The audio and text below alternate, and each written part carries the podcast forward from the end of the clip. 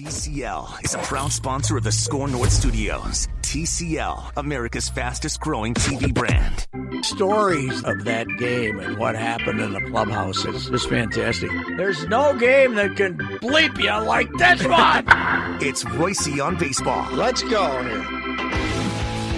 Manny Hill and Ricey with our weekly baseball conversation. Buster Olney this week, and the great Kevin Kernan, uh, the uh, baseball columnist for the New York Post.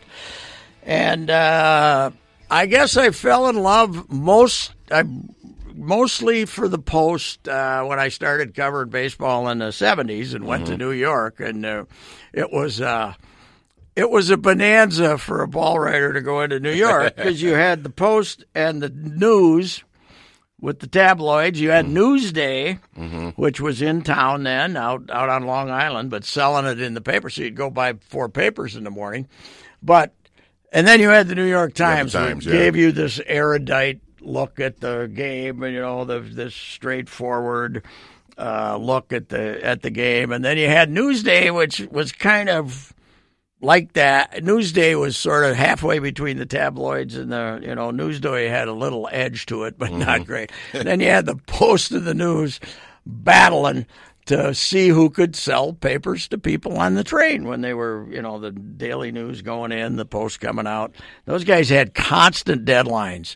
They were like uh, you know they did so many editions because they wanted to sell papers. They were sort of bloggers before blog, you know, before the internet because Sure. they they were cranking out. You'd be in the press box at three o'clock in the afternoon, and they were typing it for the three thirty edition, so to sell the, to the commuters on the way home, right? Yeah. on the train. So it was an interesting thing. But my favorite, I guess, my most memorable is the 81 World Series was the first one I ever covered. Okay. And, uh, and Yankee, you know, that was the split season, and the, but Yankees Dodgers Yep. couldn't do better than that. and uh, the Yankees beat them the first two in New York, beat them easy, and went out to Dodger Stadium, and you figured they'd get it, you know, they'd they'd you know sweep them, and the Dodgers ended up sweeping them out there, and then came back and won Game Six and beat them four to two. But but the uh, that was Winnie's first World Series, and of course, and Winnie didn't get a hit till Game Five, I don't think. Oh wow. Okay. And a little later, I think, was when George referred to him as Mr. May instead. He's oh not yeah. Mr. Okay. So October. that's, that's where that came from. Okay. But and then Winnie made the big mistake of asking for the ball after he like blooped the single in, and they were losing another game in the seventh or eighth inning. But uh, allegedly, he received a death threat in the uh, you know Winnie did. yes Okay. when he received a death threat. I think in his hotel room in L.A. I'm not sure, but he received a death threat. Okay.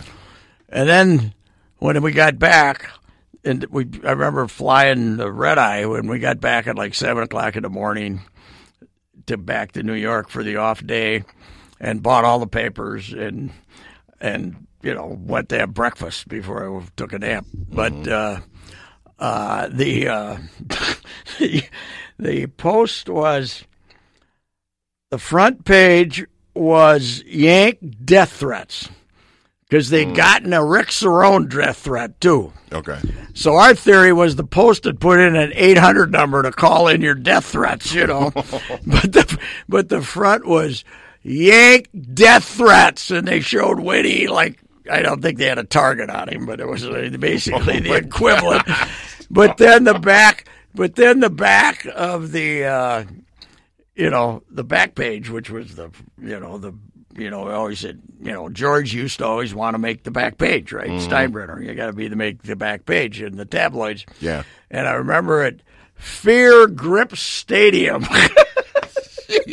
and I loved it. I loved it. And then, of course, you had George, who was at his insane best. Yeah. And it was during that time that he got drunk and got in a fight at the Wilshire Ho- Hotel, and uh, and showed up at the ballpark with bruises on his head and stuff. And and basically, George, what happened? He was his claim was that he was in the elevator with people who were bad mouthing New York. He was in the yeah, you know, and he was fighting for the for the reputation of New York, right? Yeah. And the great Leigh Montville from the Boston Globe who was probably the greatest columnist of my lifetime. Even you know, he went in Sports Illustrated. He he hung in there for maybe twenty years, fifteen. But he wasn't even covering the series. But I think I've told you this. He wrote the the column about how he got in the elevator with George on the mm-hmm. first floor because this fight was on the seventh floor. And on the second floor, they kicked the crap out of a motorcycle gang. And on the third floor, they kicked the crap out of some Nazis. And on, the, you know, I mean, all the way up for five floors, he and George, you know, he and George beat the hell out of everybody who was an opponent of America, right?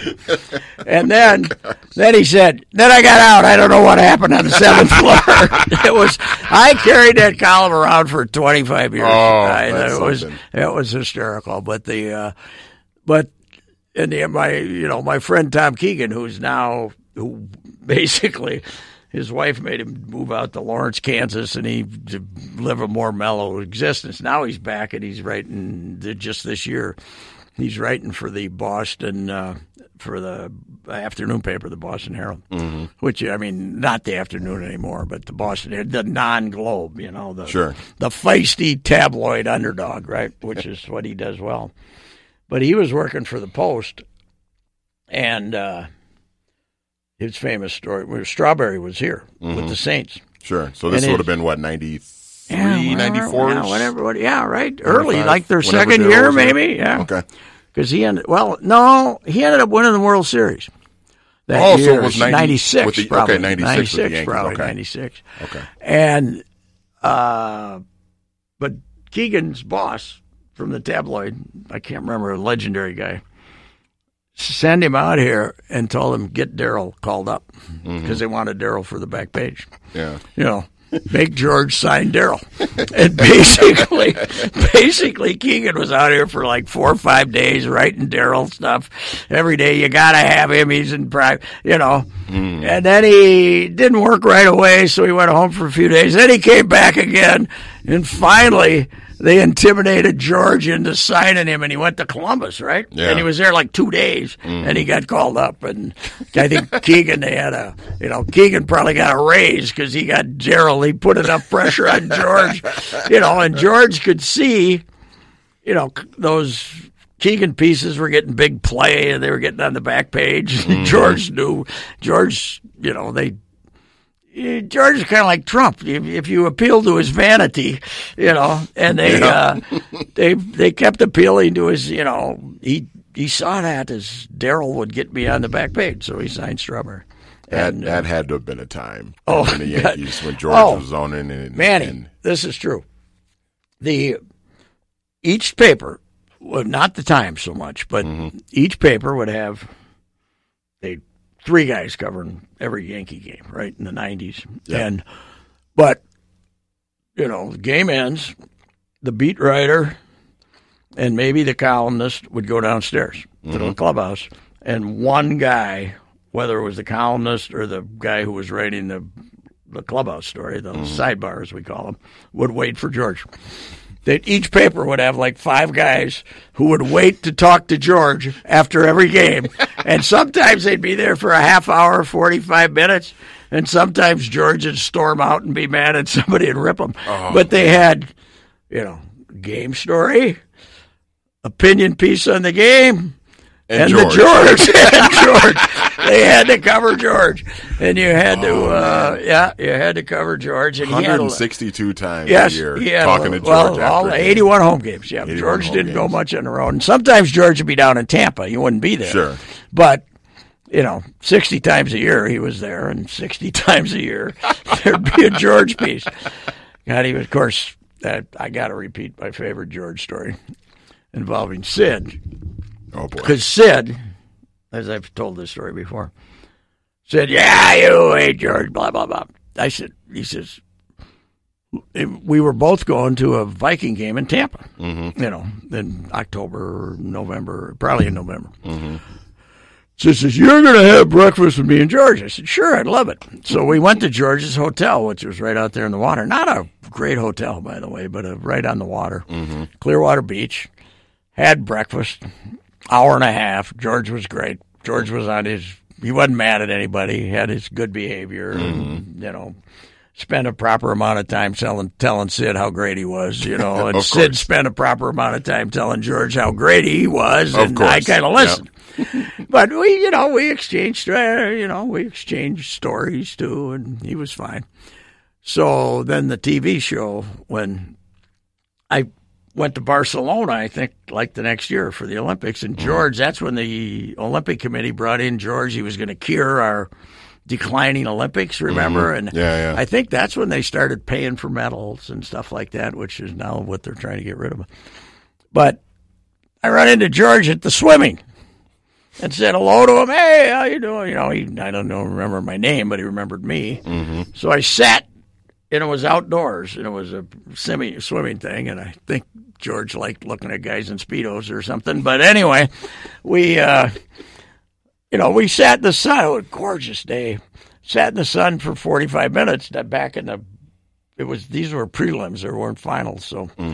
Uh, and just sat there and listened to him be greeted and talked a little bit. So when I get back from the Olympics, oh, George Sid's one day out of the blue screaming at me on the TV, You hate Steinbrenner, blah, blah, blah. You don't even know him. You hate him. And I said, Sid, you never even met him. I said, Sid, you took me to breakfast with him a year ago. We spent an hour and a half. I said, in fact, we went to swimming together. You know, I made it sound like George and I had an appointment, but you know, I overdid it. But I said, I sat at swimming with George at the Olympics, and said that was what Sid says. You went swimming with Steinbrenner. so the next week, the, the next the next week on the TV show, that's it should still be around somewhere. We took a couple of synchronized swimmers, you know, mm-hmm. and put George and my heads on them and, and showed it and said, "Here you go, Sid." Proof! I went Told swimming We with there. George and I swimming together. anyway, uh, the New awesome. York Post, fantastic, and still hanging in. Still, the Post and the Daily News, and I think the Post even more so, still wants to sell you a news, a print newspaper. You know, Yeah. that's still a big part of their business. And uh, Kevin Kernan's been uh, hanging in there for a long time, knows everybody, works his ass off at it. So, uh, as Buster does. So we have Buster and Kevin coming up. Twins Yankees going at it this week. Uh, listen, once again, if they end up playing the Yankees in the postseason and getting beat, it won't be because of a jinx. This Yankee team. This Yankee team is if, good. If they get a pitcher before the deadline, woo! Are Look they out. something? Are they something? All right, we'll be back with uh, Buster Olney. Planning for a secure future requires sound investment advice. That's why I rely on my guy, Mr. Money Talk, Josh Arnold, for guidance in planning and maintaining a long-term financial strategy. This is Ricey, and I've known Josh for many years. I trust Josh and recommend him because he listens and delivers the kind of service that you'll need to feel confident about your financial future. I encourage you to get to know him the same way I did many years ago. Call Josh Arnold at 952 925 5608 and set up your 48 minute no obligation consultation. Call 952 925 5608. You'll always get straight talk, not sugar coated advice. Call Mr. Money Talk, Josh Arnold at 952 925 5608. Investment advisor services offered by Josh Arnold Investment Consultant, LLC, a registered advisor in the state of Minnesota. Buster Olney is with us, ESPN and ESPN.com. Buster, we, uh, over this weekend, Thursday through Sunday, we had an epic four game series between the Twins and the A's. Man alive, you don't see, uh, that many games with, uh, twists and turns, uh, in the middle of the summer like that. It was great. Yeah, two really good teams, and it and it feels like for both teams, you know, so much hanging in the balance. Uh, with the the Indians starting to bear down the neck of the Twins, and Oakland trying to make up ground uh, on the Astros. Um, you know, I, I I listened to Max Kepler after he got the big hit, his post game interview, and was fascinated by the fact that it seemed like he had just made up his mind. Look, I'm just going to give two word answers to all the questions. it was like a- it was like after that long, you know, grind grind of a series, he was just get ready to get back in and, and get something to drink. Yeah, they got the and of course the Yankees came to town on Monday, so uh, that'll you they get they'll get your attention in a hurry. But uh, Rosario got the Twins' biggest hit of the season on Thursday, and three days later, Adrianza got the Twins' biggest hit of the season. So it was that kind of a series.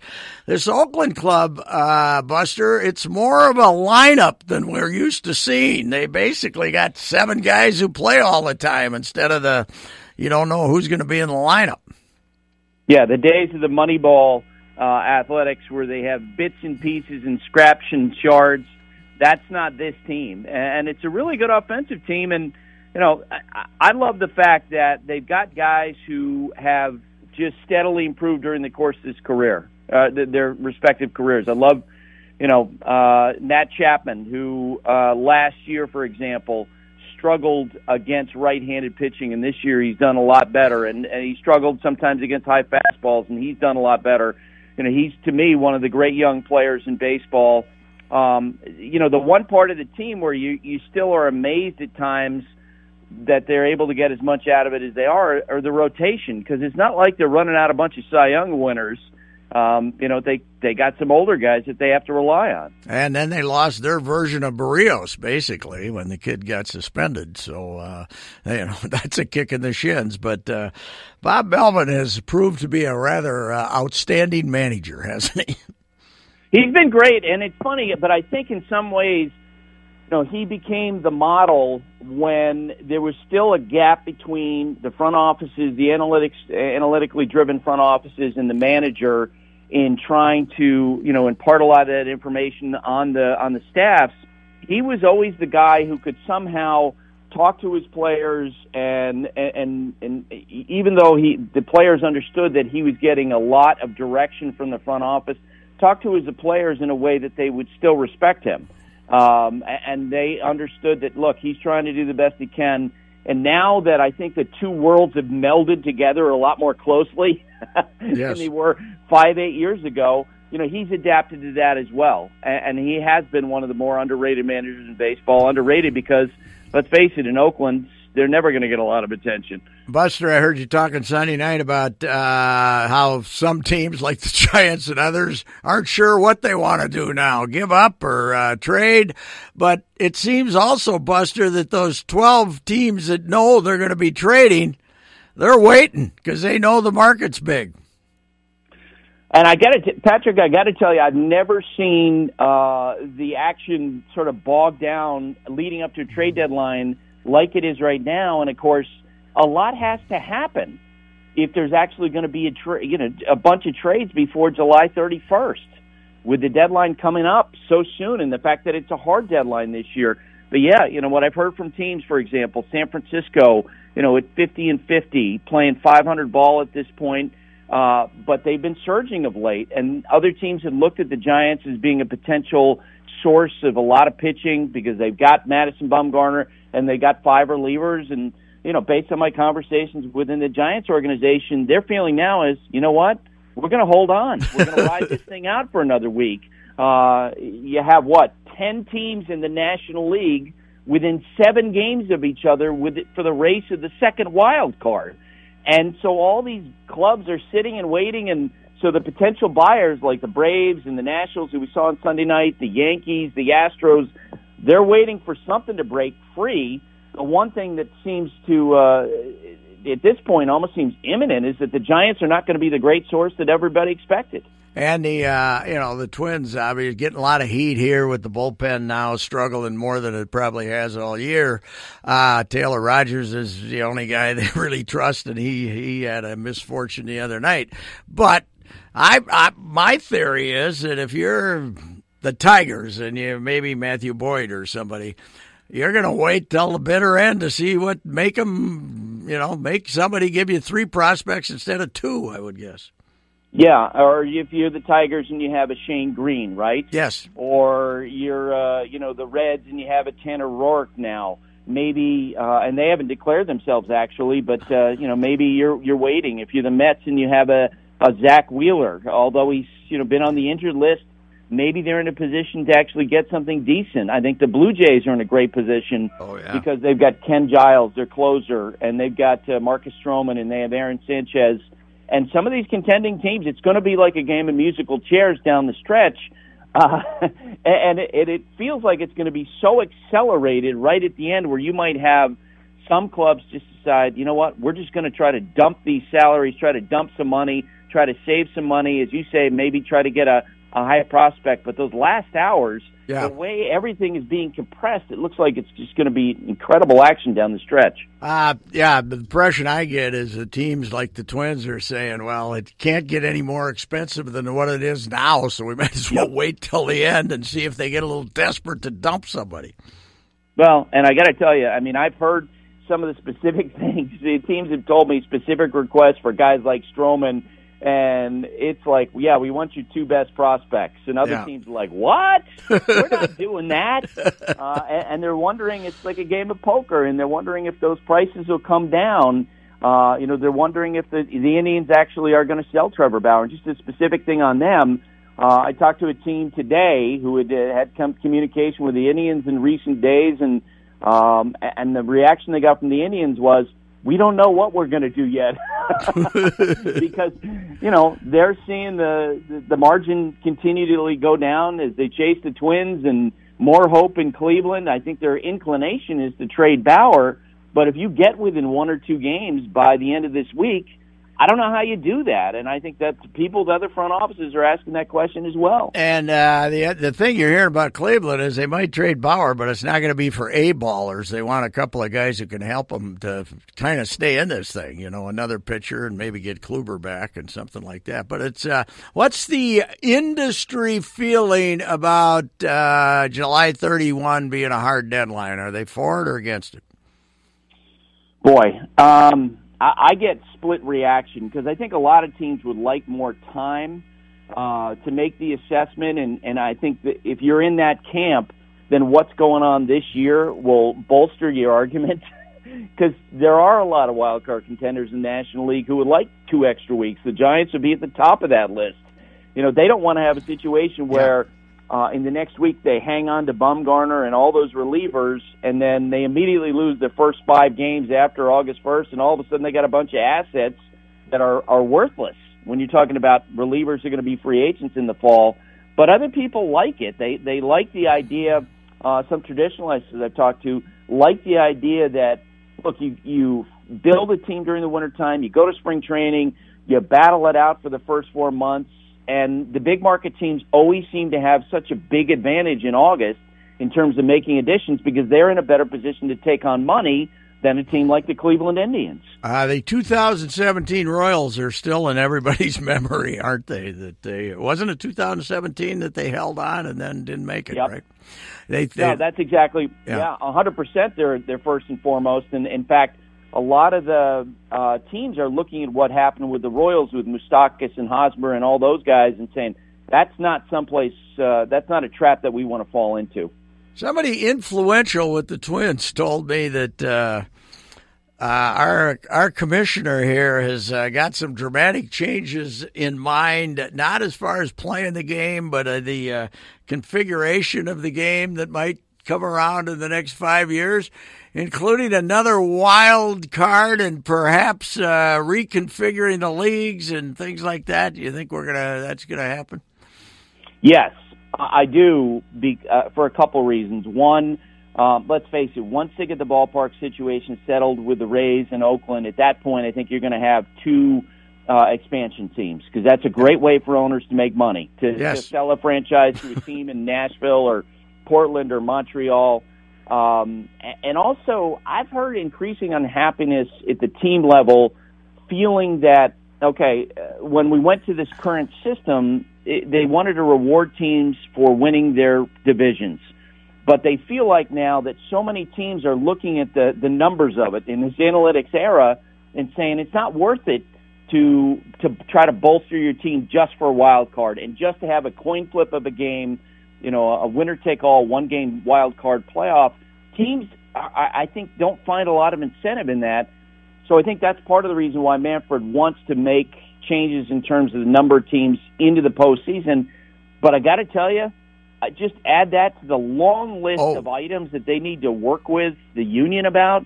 And Yeah. we saw a development last week where Rick Shapiro, um, you know, longtime attorney for the union, was fired by the union. He's one of their better communicators in the eyes of a lot of agents.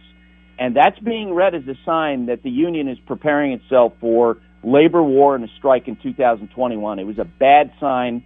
And, you know, all bets are off at that point if that happens. What's the main fight going to be? Uh, you get the free agency quicker? Is that going to be it?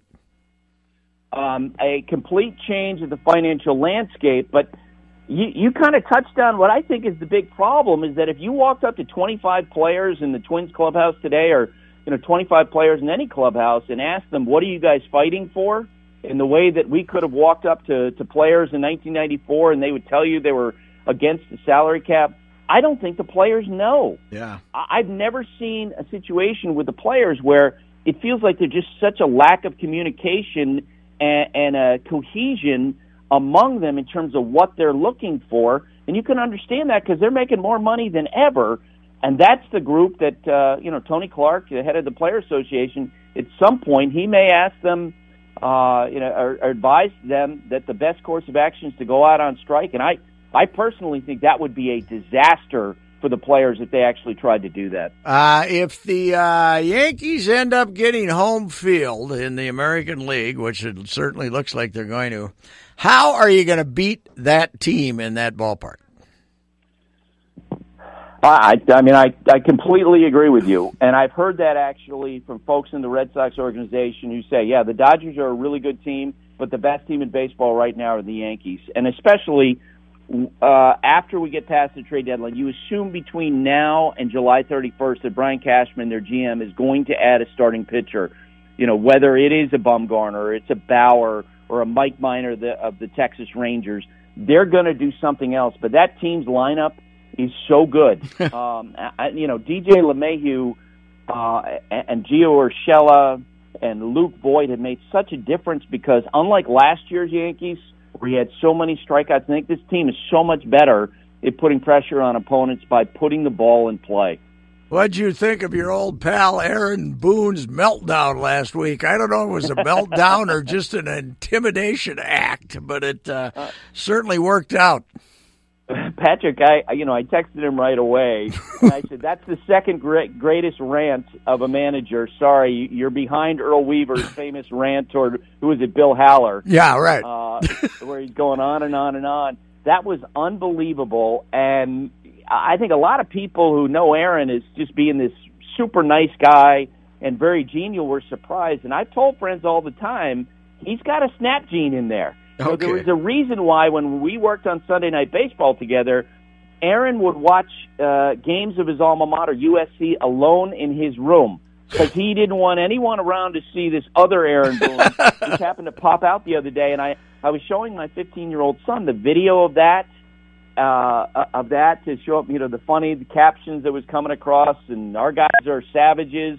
And as I showed it to him, and Aaron's voice popped up, our dog, who's you know this great dog, seven eight years old, put her tail between her legs, lowered her ears, and went in under the kitchen table because she was so afraid of Aaron's voice. She thought he was. She they, the dog thought that he was screaming at him, huh? Or her, or whatever. Exactly.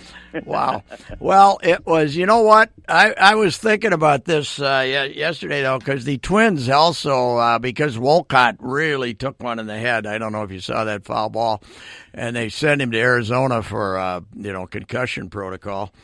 And uh, they had a kid in there, Arrington or something, and he was he was pretty shaky, you know.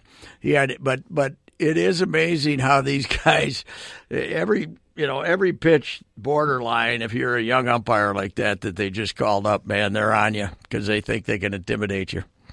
And I had just met that umpire, Brennan Miller, just a few days before, and that was one of the texts I sent Booney was, "Hey, I just met this guy. He's a great kid. Like he's a great guy." And I don't know how you felt, Patrick. I thought the umpire handled it great. yeah, he off, did. He, he had he had missed calls. There was no question about that. And then I think just looking at his face, within five seconds, he realized, you know what? This is business. It's not personal. Yep. And he just let him have his say, and everyone just moved on. And in fact, the next day after Booney got the one game suspension from Major League Baseball, uh, he talked about how the umpire handled the whole situation a lot more professionally than Booney did with the language that he used. I tell you what, though, uh, and you you know this too, and we've had it now for 10, 12 years, but that box has made the umpire's job so much harder than it used to be. You missed a pitch by an inch and a half for a hundred years, nobody said anything.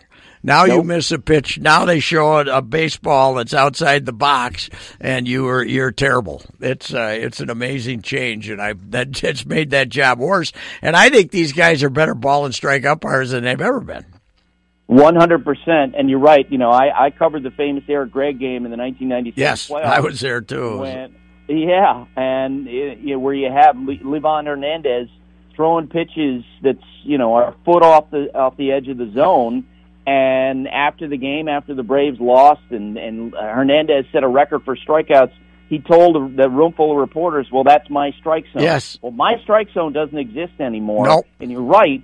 After every missed call, now you have the hitter going down into the runway, immediately looking at video, and then you know communicating directly from the bench.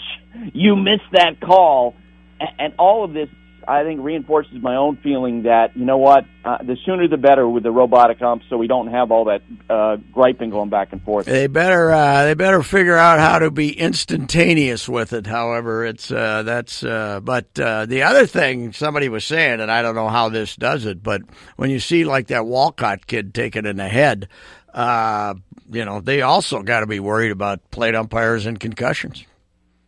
Oh no, no question. I look, I I think that that's um, you know something that you talk. I for my job on Sunday Night Baseball, I'm I cue first pitch, and so I'll go meet with the umpires an hour and fifteen minutes before our Sunday night games, and you go in there and they're playing a game of spades, and you know you'll see a guy who the day before took a foul ball off his uh, wrist, off his hand, uh, hitting the you know in the privates.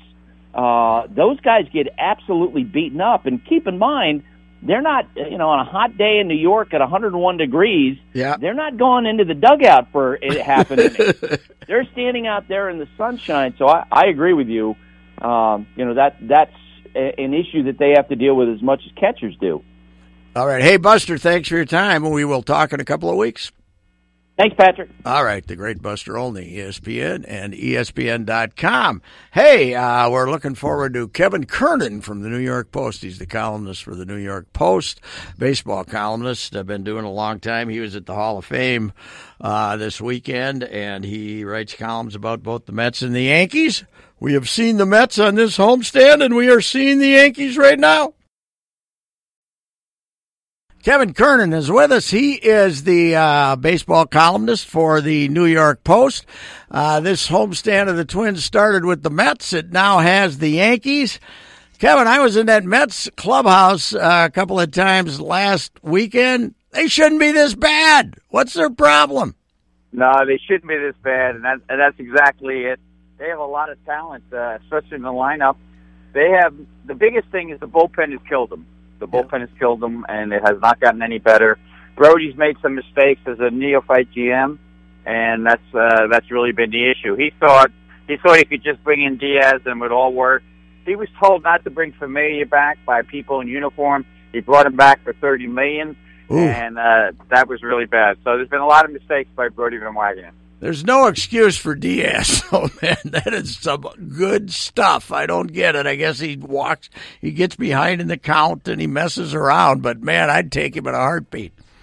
Yeah, he's. Uh, I did after they traded for him. I did a lot of research about it, and uh, I found out scouts were telling me his slider was down, and I think what happened is, um, you know, he was still relying on the slider.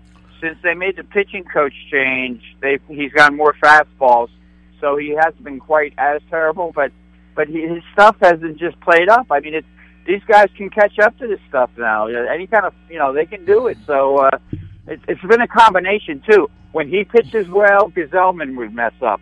Uh, when Gsellman and him would pitch well, Familia mess up almost every time. So uh, you know the Dodger series, I was out there and that really killed them when uh, when Diaz uh, blew a four-run lead, basically. Say, is uh, having an 82-year-old Phil Regan uh, as a, a, pitching coach is comical from the inside, is from the outside, or is this guy okay? well, I, I just I love Phil. He's a great guy. I did a yeah. big piece on him a couple of years ago. He's been everywhere. He's one of those baseball guys that's been in the middle of all the big moments because he's so so old. So um, he made a little adjustment in Wheeler's uh, Wheeler's uh, windup, or how he started his uh, windup from the stretch. And I said, well, Phil, when did you come up with that? And he goes, well, you know, in 1955, I had, a, I had, a, I had, I was two years old then, and I'm old. Because in 1955, I started, uh, I started teaching and coaching uh, at some small college in Michigan. And he, he, this is pretty interesting though. He called back to his, uh, the Tiger connections and they sent him a bunch of film. Back then it was film. film, and not tape. The, he went through the film and, and had to make up 12 lesson plans on the uh, art of pitching. And that's how he made. So he might be the original video guy in baseball. hey, uh, Kevin, my memory of Phil Regan is trying to kill Tony Oliva with a fastball because Tony was ripping up the American League and that was 1964, the third, the fifth game of the season in Tiger Stadium. So well, it, it is astounding. It's wonderful stuff. Yeah. yeah. Hey, you know, they should have. Here's what happened. You've been there before. They wanted to make somebody a scapegoat. Yes. And and they tried to make Chuck Hernandez a scapegoat. I don't think Dave Eiland went for that. Chuck wasn't his guy, but Dave doesn't think that way. And then all of a sudden, a few days later, they both got fired. So never it's never the manager's fault when they're, when they're in charge like that, or or the GM's fault. You know, it's the it's the pitching coach. They could have brought Phil Regan along, and they also have a pitching strategist now. I think they call it. They could have put those people in. The big problem with the Mets, if you really want to boil it down, their top analytics guy has made some mistakes. Brodie has leaned on him. That's where your issues are. And uh, Callaway was uh, going to be a savant, and now he's oh. just kind of a, a grump who doesn't know how to handle. They talk about the New York media. I don't think he could handle any media. Do you? No, Mickey has really gone south. Um, he he had some. You know, I had a good relationship with Mickey. Always have. I, t- I I've talked to him, but he wasn't himself. He he he became a puppet. Uh, he was afraid to say things, and in his one defense, I will say upper management basically from the first day of spring training, Brodie said the the players don't work for us. We work for the players. Wow. So that create yeah, that created an end around where the coaches and the manager were cut off at the knees right from the start because you know how players are when they get upset. It's always you know they're gonna they're gonna complain about somebody, so they could go right to upper management. And uh, but but but having settled that Mickey should have so much better. And I told him about a month ago. I said, I said, what happens to old Mets managers besides getting fired? They don't get jobs again in baseball. And I think that's where uh, Mickey could be in some serious trouble. Maybe he'll settle for some kind of. Uh, I know he's very close with the GM in Minnesota, so maybe maybe he'll wind up with Mickey eventually. Say, uh, you know what's a tragedy? Cano. I mean, the guy was a Hall of Famer four years ago and uh, now he's just stealing money. It's uh, it's incredible uh, what's going on in that brain of his. There's got to be more ability than this. To know. Yeah, there is. I've known him a long time. He's always um, he's always uh, played under moderation. I'll say yes, because he, he, he he in 2006, I believe, whatever the San Francisco All Star game was, he uh, pulled a hammy right before them or uh, a, a thigh muscle and uh, he, he was basically out for for eight weeks. And from that point forward, the rest of his career, because he's always played like 150 games, um, and of course you had the uh, you know the PED mess, yeah, and, and uh, he actually he had the best spring training I've seen anybody have in like the last five years. First step out of the year, hits a home run off of Scherzer, and, and everybody's thinking this is going to be okay. But from that point, south. I don't know when it was, late uh, in the last decade, and the Twins fans were all lamenting the fact that the Twins were jinxed by the Yankees. And I walked into their dugout at Target Field uh, right before batting practice, and there were Cano, Teixeira, A Rod, and Jeter sitting on the back of the you know the dugout bench, uh, and I said, "I think I've detected the jinx here, uh, ladies and gentlemen. I think I ran into the jinx here." But that was, of course, when Cano was great. So now the Yankees are here, and uh, I asked Buster this question. I'll ask you: How is anybody going to beat that club in October in that ballpark? Yeah, that ballpark, especially uh, well. First of all, you got to have a lefty pitcher. Yep. And and you also you can't be stupid. A- Aaron Judge, I did a piece about three. I was on the road with them about two weeks ago. I'll be in Boston after this series, and um, because I'm up here in Cooperstown, just leaving, and and Aaron Judge has made it a mission to hit the ball the other way, smartly Mhm. so, and that's what that's all he's doing. And I'm watching games, and he's getting an 0-2 count. They don't pitch him inside. They put a fastball right on the tee in the corner. Boom. You know, 325 foot home run. Sometimes Yep. it's 400 foot. But uh, his leadership is incredible. The only way you're going to beat the Yankees is is really when the the, the cream of the crop, uh, the Gerrit Coles, the Verlanders, if they can come through and beat these guys, it's going to have to be because the Yankees are still they do have a weakness. Their pitching is still a little. Their Yeah. starting pitching is weak. If they don't fix that, they're going to blow a golden opportunity. And they, in the past, they they've they've made some mistakes. They didn't go the extra mile for Verlander. Didn't go the extra mile for Cole. They really came back to haunt them. So we'll see if they can come up with anybody. I talked to Brian this. Uh, he's he was up here this week with Mo Rivera going in, and you know he's gonna he's he's taking all kinds of calls. So he usually figures out a way. Say uh, you were up at the Hall of Fame. Six guys go in, and uh, you know I, I'm tired of the Harold Baines bashing, but uh, how has that changed? Uh, I mean, do you you're a longtime baseball writer. I'm number ten or nine or something. What uh, what's this? What's the long term future of the baseball writers being the voters? If if a guy who got six percent is going into the Hall of Fame? Yeah, it's it's it's it basically. I think with these committees now, they're just pushing us aside, and uh, that's what you're getting. So you they're trying to fix the mistakes that they think the baseball writers made. It's really that simple. And uh, and the baseball writers have made some. Oh, mistakes, sure, you know? Heavens yeah, yes. you know, yeah, plenty of them. And uh, but I do think, you know, I was thinking about this, and I was talking to some. Uh, you know, I had some um, went out for uh, with some drinks last night with some former players and things like that, hanging out. Um, and, and there were a lot of people, you know, about 20 people at this little party, and uh, a couple people made some good points about, you know what, it's just so nice to see our guys get in, and, and this was one organization. And I thought about it for a second. I said, what's the big deal? I mean, you know, okay, so the, the hall gets a little bigger, some fans get happy. Good, it's good that Edgar Martinez uh, Martinez got in. Yes. Um, you know, it's really that. But Goose Gossage, who has he usually does put it best. He he told me the other day in the lobby of the Otesaga. He said, "Are you kidding me? A one inning pitcher becomes the first unanimous selection by the Hall of Fame, and he's hundred percent right." He goes, you know, then he goes, he lists Ruth Derrick. There's a hundred pitchers. If you gave them that one inning, they they would have been unanimous too.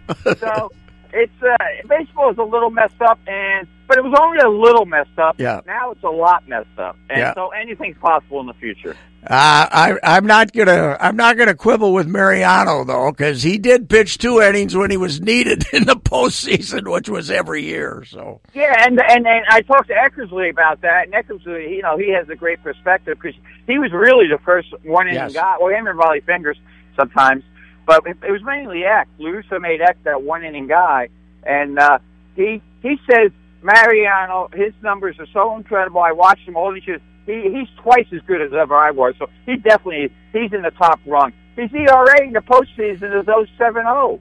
You know, so that's not and 42 saves. So so he he came when there was money time, and when he did get beat, it was usually some kind of broken bat. You know, very rarely you got a Sandy Alomar home run. One quick thing on him too, his the Yankee longtime uh, uniform guy, Joe Facina. He befriended Mariano his first day Yeah. when he got there because Mariano couldn't speak English, needed to go meet his agent up in uh, Eastchester, which is up by New Rochelle. Joe lived in New Rochelle. They told Joe to get a cab.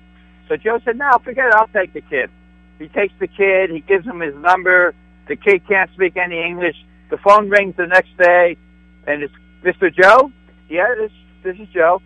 This is Mariano um, a Stadium, and Joe couldn't think of how to speak any Spanish words, and then he remembered the song "Cuando, Cuando, Cuando," and he said to Mariano, "Cuando." Mariano says 2 p.m. They spend the next 10 years driving to the stadium. Wow. And, and became a great family friend. Uh, it's really a human interest story. One of those stories that you saw all the time behind the scenes in baseball. And that's the kind of guy Mariano was. And, and Joe actually and his family, 23 of them came up yesterday. So it's not just about the super celebrities. It's about the uh, people that really impact the player's career. They, uh, they uh, they really started to teach Mariano really good English, and, and it went from there. And uh, it's a nice. It was it was a wonderful day yesterday. I was uh, looking up when he was back here. You know, when they, uh, they you know he was being honored by everybody in his last year. I was looking Right. some stuff up, and I, the first time he was mentioned in a Star Tribune story, he was he wasn't even Wetteland setup man yet. He was just kind of pitching some long relief, and I guess he made a start or two. But Tom Kelly was managing the Twins and said that guy came down from a higher league when he saw Wow. the move, when he saw the movement on that uh, on that pitch of his. He said that guy came down from a higher league. He was on him uh, uh, that early. So uh, what uh, you know? How's how's the Mets uh, fan base? They're upset, but are they? Uh, are they in good stead uh, as far as drawing people and doing that? Or are they hurting? No, they, they're starting to hurt a little bit. It's really going to come down to the Wilpons now because you also have a you have a battle of wills here. You have a father and a son who have two different um, th- uh, views of the team. The father wanted to hire a veteran GM like a Gary LaRocque or a Melvin, and uh, the son had a uh, out of the box idea. And um, so, if, if I think Brodie's got to really clean it up over the next year. Mets fans, the Mets fans love to beat themselves up. I mean, it's a very unique. It's a very. I can't even imagine. You know, I covered the Padres for years. Their fans were always optimistic and they lived with it. The Mets fans, I swear to God, I was getting emails and texts and Twitter after the Mets won two in a row. They and and, and also some of their their uh, their people that cover. They think, you, oh, are we in it again? Are we in the race again? Are you kidding me? Look at your team. Look at where it's going. And if they if they don't clean it up, they got a great player in Alonso, uh, an all around hitter in McNeil. But the problem with the Mets, if I had to boil it down to one thing, they don't know their own organization. they didn't know Alonso was good. They didn't know McNeil was good. The kid Kelenic that, that they traded for uh, Diaz. Everyone I talked to here at the Hall of Fame, there were a lot of uh, baseball executives. They all love the kid. And uh, the Mets don't know their own organization. Until they know themselves, uh, they will never succeed. And that comes right back to ownership. One last question, Kevin. Uh, Jeff Idelson, good friend of mine, great friend of yours. Why the hell did he quit the Hall of Fame? Hey, he had the greatest job in the world. Maybe he got a little, and he could, the great thing about Jeff's job is he could escape Cooperstown. He could go on the road and pick up a a bat that someone hit, you know, Yeah, uh, right. runs with or something. He got out of there, but I think Jeff, uh, you know, Jeff was there. You you forget about it, but Jeff was there like 25 years. Yeah. It's, it's kind of like when I was talking to Bochy uh, a, few weeks ago when I was in San Francisco. I said, Boch, and we know what's going on. There's different, organ, uh, you know, different leadership now, and things like that. But I said, Boch, why now? And he goes, Kevin, you know that deep voice. Boch goes, Kevin, 25 years, three stents, as in heart stents. He goes, three stents. That's enough. So uh, I think Jeff wanted to try something new and uh, and and good for him. And our old friend Tim Mead is up there now, so that's nice. He's too. great too, but Idelson, a survivor, the baseball version of a survivor, man. He made it through George, so he was Exactly. one of the, he was one of the nine guys that made it through George. One of my favorite events ever was when all those guys used to get together at the baseball winter meetings and have a dinner and tell George stories. It had. Did you ever get to go? Uh, uh, no, I never did go to that, but I was sitting with two scouts the other day in uh, Miami, and uh, one of the gentlemen had worked for the Yankees, and he was just throwing one one uh, George story after another, like, you know how they got Damon done. But the bottom line was George got things done. Oh, yes. done. He You did. know, George would not, and I know he might have messed this up. He might have traded Judge. Judge might not be here. I get that, but if he had this situation right now, I guarantee you that Verlander or Cole will be on the team. Okay. Hey, Kevin, thanks very much for your time, sir, and we will talk to you again. Always great to talk to you. You are one of the uh, greatest of all time. All right. Thank you, Kevin. Uh, Kevin Kernan, the uh, sports columnist for the New York, the baseball columnist for the New York Post, and a veteran Wyomingiac too. So Really? yes, yes. He he comes out from New York and sees how the other half lives for four Okay. days in beautiful downtown Laramie. All right, we'll be. Uh, that's it. We will uh, talk to you next week with TK Doubleheader.